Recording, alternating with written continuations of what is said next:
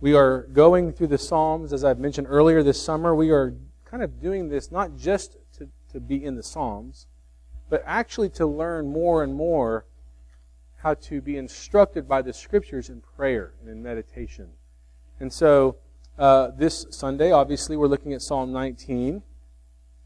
And, and this psalm is really famous for being about the law. If anyone says, Where in the scriptures would I go? Especially the Psalms about the law, the two that come up are Psalm 19 and Psalm 119. So that's kind of easy to remember. 119 is really long. So if you want the shorter version, Psalm 19. But they both are beautiful. And so we're talking about the law this morning, the law of God. And we're, we're going to unpack it a bit, but I want to, I want to, on the very front end, say something, and that is this. The law has a couple of components to it the, the idea we're looking at this morning is its beauty. And I really, really hope we all leave with a better understanding of the beauty of God's law. But the other aspect of the law that most of us are already feeling is the weight, you know, the maybe the punitive side of the law, right? We were in Colorado on a road trip, and as we're driving back, we're driving through Kansas, and we lived in Colorado, so we made this trip a lot. And if you've made that drive, you know this. Oklahoma and Colorado, you can kind of speed. But in Kansas, they don't have the revenue like in Colorado of, of, tourism. So they try to get it from the people passing through their state. So you need to go the speed limit. And on the drive this way, I'm driving, and next thing I know, I'm talking to the kids, and I look over, and there's a, a state trooper I'm passing. And that's never a good feeling. You're like, what's going on? Because they never go slow. Thankfully, this guy was going slow, or I don't know if it's a guy or a gal, about 70, and I, the speed limit's 75. I think I was at 73. But what do you do? I get by this trooper. I'm thinking, you know what? I better probably just get over and go 70, right? So I get over. I slow down. Well, the reason he was going so slow is he was behind a car. So he gets around the car and gets behind me. And this doesn't have a dramatic finish. Let me just set this tone now. What it did, though, was for me, I'm thinking, I know I'm going the speed limit. I haven't done anything wrong, but I'm nervous. I don't want to be pulled over. I want to get home. I don't want a $300 ticket. And then I remember I start thinking about should I pull off? You know, the whole I was exiting anyways. I'll get off, stretch a bit, get back on. He'll be way down the road, but I didn't. And the reason I didn't was I remembered I had a brake light that was out. It's very hard to exit without pushing the brakes.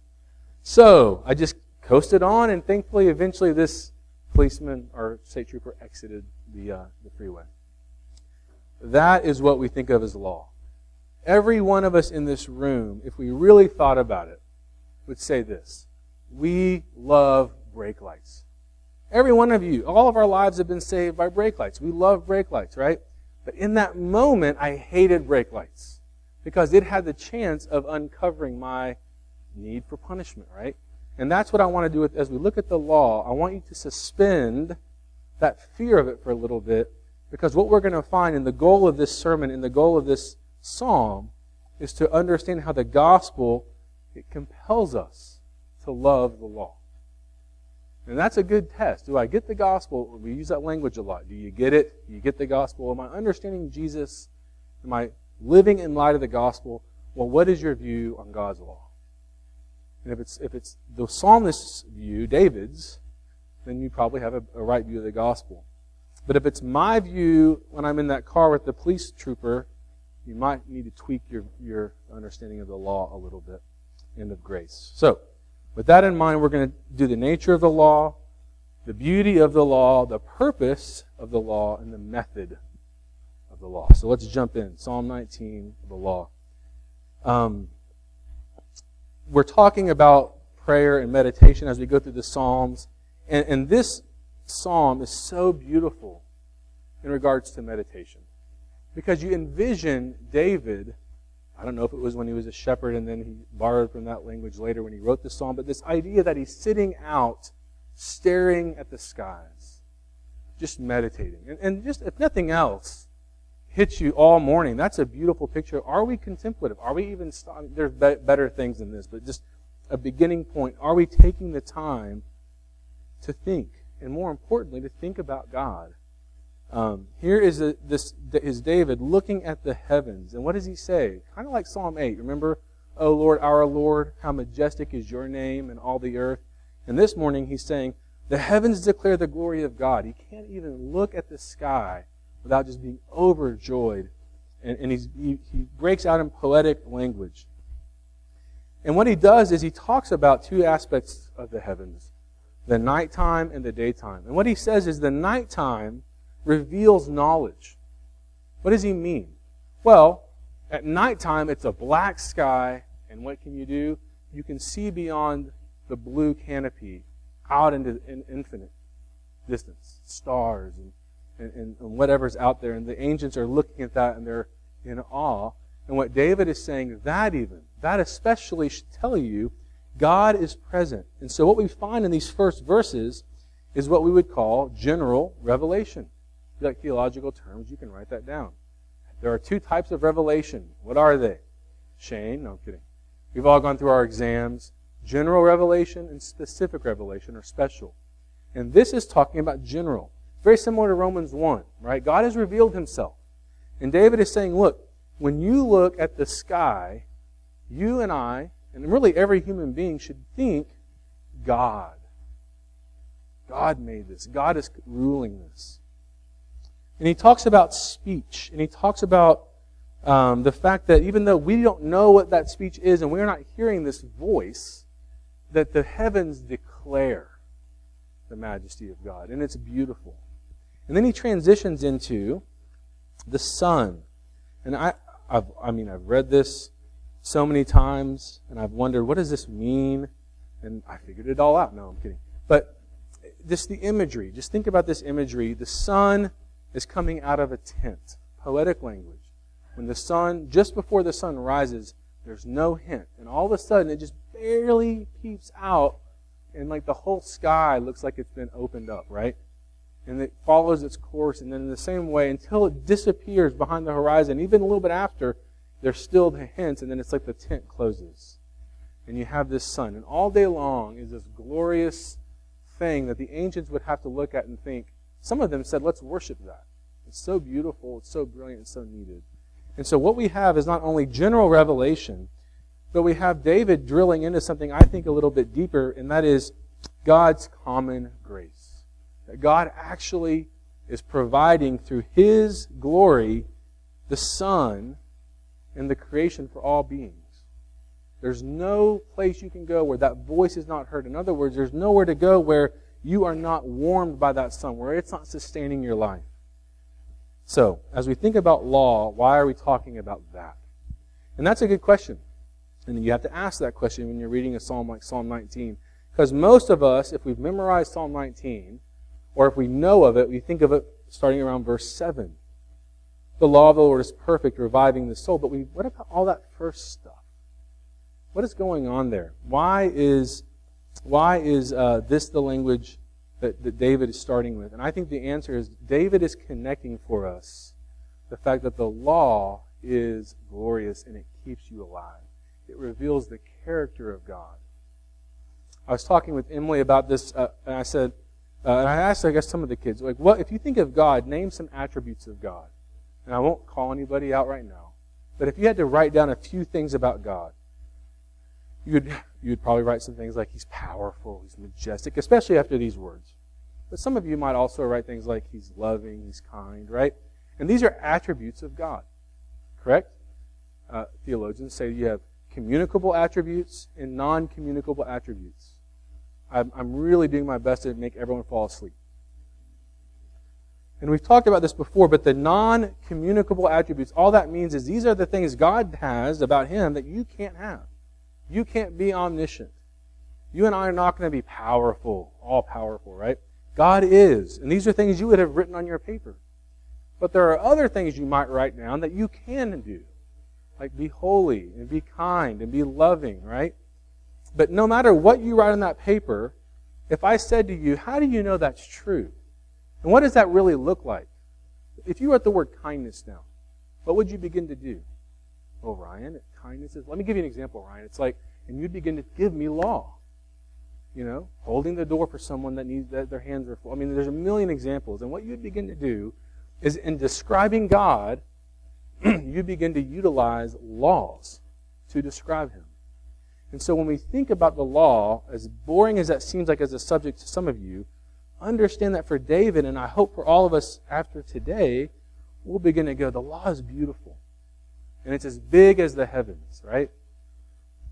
So the nature of the law is that it reveals God. And it shows us his glory and his majesty. And, and then he transitions. We're going to now talk about the, the uh, beauty of the law because he transitions in verse 7 to a more personal application of the law, right? He transitions, he says, the law of the Lord is perfect. In fact, the transition is so abrupt, if you have your scripture, you'll, you'll, it almost looks like two different psalms were put together. And some theologians have argued that. Right? This psalm about creation, about you know the heavens and the sun, and, and we'll talk more about it in a few moments. But and then all of a sudden in verse seven, it's the law of the Lord is perfect, reviving the soul. Where did that come from? However, here's the argument. If it's two different psalms put together, which we would say was inspired and put together when the, when the Hebrews put together the entire Psalter, they saw a correlation. They thought it went together. And the argument against it being two psalms really is the fact that verse 6 is too abrupt of an ending. That for David, there seems to be a connection between all of this speech about heaven and the heavens declaring the glory of God and, and the sun being a bridegroom coming out of his chamber for the bride, right? And then he just snaps into verse 7 the law of the Lord is perfect. And what he is doing is he's saying the law is beautiful. That as much as everyone in this world can agree that the heavens are majestic, David is then saying, and do you know the God who that resembles, who created all of that, is personal? And he reaches into your lives. And he has absolute desire to see our lives also look like him. The law is beautiful. Well, let's talk about that beauty. There are these nouns. We're looking at the section of 7 through 10. The law of the Lord. He has these nouns describing, first of all, what the law is the law, the testimony, the precepts, the commandments, the fear of the Lord, and the rules. These are the nouns. So, what, he, what David is doing is he's saying, This is my subject matter, and I can't just choose one word. It's all of these things and it's huge. Okay? But the adjectives perfect. The law of the Lord is perfect. The testimony of the Lord is sure. Right? The precepts are right. The commandments of the Lord are, is pure. The fear of the Lord is clean. These are the adjectives describing it. The rules are, are righteous. And they're to be desired. Okay. So here's the question Is that where you are with the law? Are you there? You all look really pumped up right now. This is like awesome. Okay. So, the beauty of the law and the nature of the law, but what is this what is going on here? What is the purpose? What is the law doing? When you dig deep into what the look at the, the key then is the verbs. What stands out for me as I read this psalm over and over is what each of these things are doing. Starting with verse 7, the law of the Lord is perfect. What is it doing? It's reviving the soul. What does that imply? Guys, everyone in this room, right now I can tell you it's true. Your soul needs reviving. Now, does that sound discouraging or encouraging? See, when you talk about the law, the fear is this that it's going to be punitive. It's going to be that trooper coming after you. It's going to say to you, pull over, you've made some mistakes. Here, David is saying, let me make this assumption. I'm the state trooper, and guess what? I know you have some problems. I just want to help. I'll fix your. I'm going to fix it for you. I'm going to fix your brake light. And by the way, your cruise control might be a little off. Let me help adjust that for you. Be on your way, sir. The law fixes things. Isn't that interesting? It revives the soul. Uh, verse 8, it rejoices the heart. That means that it's normal on some level to not rejoice. I'm not saying it's good. I'm not saying that should be your aim. But when you come to Christ, when you come to scriptures, we should expect that we are often in a situation where we need reviving and our hearts need rejoicing. Right? How about the next one? Enlightening the eyes. Also, verse 8. It's implying that our eyes need to be enlightened. Is that your view of the law? Do you think of Scripture in that way? Don't we most of the time think that we need to have it together when we come to the Scripture? But in this passage and in this psalm, it is clear that the law is doing something. Now, here's, the, here's an example I want to use. I have a couple of examples, but one is do you walk into a restaurant and you've never been there before, the proverbial hole in the wall. And what do you do? You walk in, the first thing, whether you know you're doing it or not, you're assessing the restaurant by what you see. How does it smell? How does it sound? What's the decor? And then how are the people that work there interacting with me? Are they smiling? Have they even walked up and greeted me? Right? How are the are there other people even eating anything? I'm making judgment calls on the quality of a restaurant by all of these things, right? I'm looking for laws to be followed, right? I'm looking for for evidence that there's something good going on. Okay. I'm going to now bring this to my favorite one of my favorite shows I've talked about a lot, but I'm going to do it again. The Profit, not Seinfeld. I heard a bunch of Seinfelds. This is the, the Profit. Have any of you seen the Profit? I'm going to raise your hand if you've seen the Profit. I'm going to do a call out.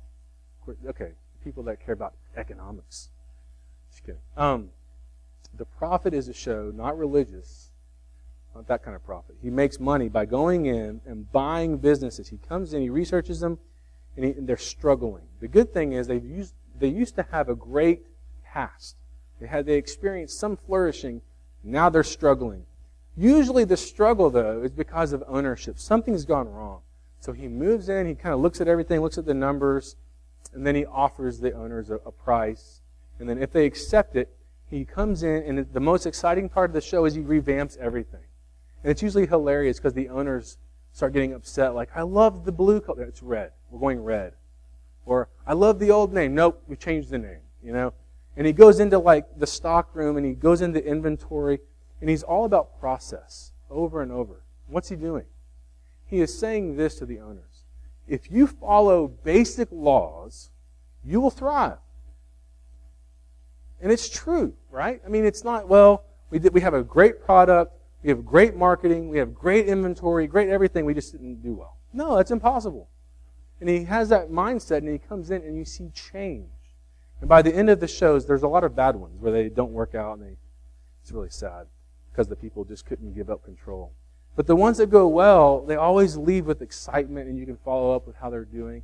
And so that show just reminds me, and it's like any show on fixing up houses and hotels and bars and whatever, is that if you follow these principles, life can come. Right? And that's really sort of the promise of the law. It's that, and the scripture says that these rules give you life. But the problem we have is we think that we are the ones that have to change, right? We, we think that we are the ones that have to become law keepers. And so I want, to, I want you to understand as we move forward in this discussion that the law is beautiful, the law reveals God, and the law makes life work. Are you all buying into that? You know what I mean? Like, why do we get so threatened by that? I mean, let's be. Here's a couple of another. If you start being nice to people, they will like you more. Fair enough. I mean, have you ever read How to Win Friends and Influence People? That's like the most. It's like all laws. Smile, remember names, which I struggle with. Uh, ask people how they're doing instead of talking about yourself. These are all great principles and they're laws and they work, right? And so, the, and they all reveal, I think, the nature of God.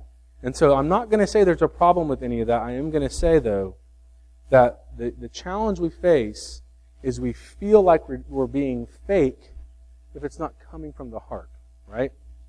And so we trudge along in this psalm, and we look at this last thing we're going to spend some time on, which, how did I word it? it Doesn't matter if I can't remember the wording. The method of the law. I was, I'm taken by this psalm because if you stop there, you would think what David is saying is the law of the Lord is perfect. It can revive the soul. So if you need reviving, figure out what's going on. Read the law. Read the Bible. Figure out what's wrong with you. But look at his language in verse 12. Who can discern his errors? Well, David, I, I can. I have the law. It's right here. Thanks, David.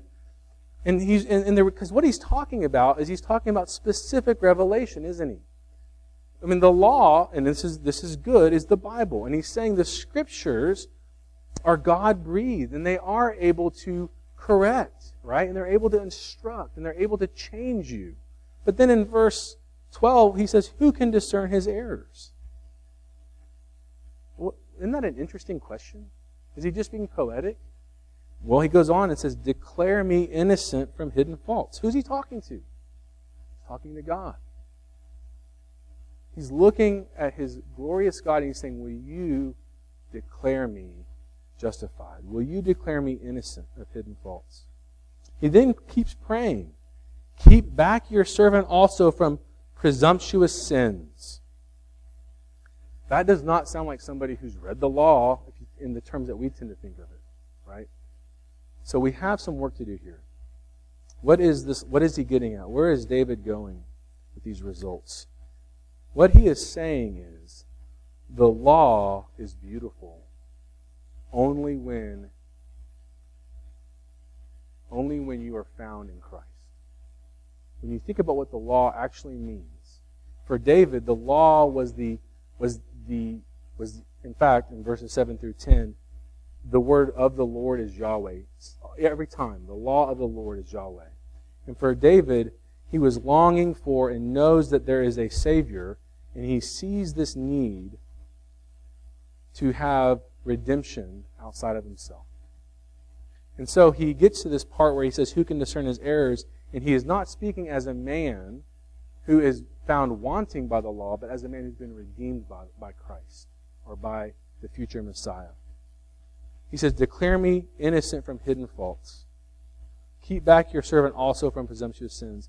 And then finally in verse 14, let the words of my mouth and the meditation of my heart be acceptable in your sight, O Lord, my rock, my redeemer. This is a man who has been redeemed. This is a man who's looking outside of himself and not looking at the law for his righteousness. So my question to you is where are you looking for your righteousness? What does that even mean? What do you need to feel good about yourself? What things need to happen to make you feel good in your life? What, what, maybe it's big things. I want to be married. I want a career to go a certain way. I want, I want, you know, I want to be a certain body type or I want a big thing. Maybe it's small. I just want people to notice me, right? I just want people to remember me. I want people to remember my name when I walk through the church and the pastor walks up to me I'm talking about Colton. So I'm, I'm working on names. I've called them out three times, so that's in my memorization.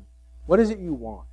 This morning I was at the office, and I am, one of, in my opinion of myself, the guy that never gets locked out of his office. That's me. I'm the guy that's never going to have a problem with the key. I'm never going to misplace my cell phone. That's who I am. That's one of my sources of comfort about me. Well, I went to the restroom, which is outside of the office, but in the building. I came back and the door door's locked. I'm stuck. All of my sermon, everything, which you're all thinking, I wish you would have kept that in there. That would have been awesome. Um, the compu- everything's in this office. I'm out of the, and my car keys. And um, the, the one uncharacteristic thing was my cell phone was in my pocket. Usually I leave it on the desk. So I called up Shane. Shane came and rescued me. And now Shane has locked himself out a few times. He doesn't really care. That's not his identity. He's like, oops, look myself out. For me, it's a major thing. You know, like, so I'm sitting there trying to explain myself, well, here's why it happened. And, and I know, the whole time he's driving, and I know he's coming, I'm thinking, here's just another example of a way I'm trying to tell myself I'm good. And there's so many ways we do this. What is it you do to make yourself feel not condemned? Because the problem with the law for all of us is it completely exposes you. And that's what David is relishing in. You cannot go to Scripture and go to the law and go to, to, the, to the Spirit and not be exposed. And as, and as long as that's your fear, and as long as you obey that, that desire to not do it, you will not grow in your Christianity. And you'll begin to calcify and you'll begin to have this false view of what it means to be a son or daughter of the king. You'll have this really boring Christianity. And your soul will not be revived. So what do you do? What do, how do we go to the law? I want to draw our attention to a place I go often, and I think we can't go there enough. Is Romans 7 and 8. Because in Romans 7, Paul's talking about the law, sort of. See, he's not talking about the beauty of the law, he's talking about the fact that the law, when you use it improperly, punishes you. And he's not blaming the law. He says the law is perfect. I'm the problem. And so it, basically, to summarize Romans 7 is everything that David says he wants. Chad, I'm going to use this as a bookmarker. Everything that uh, David says he wants, he doesn't. He's not able to do. Does anyone relate with that? I do. So I take, I have this ideal. I go to the law and I think I should do X, Y, and Z, and then I end up not doing it. I feel condemned. Or there are other things I, I think I shouldn't do, thanks to the law, and probably should, but I find myself struggling with them, just like David talks about.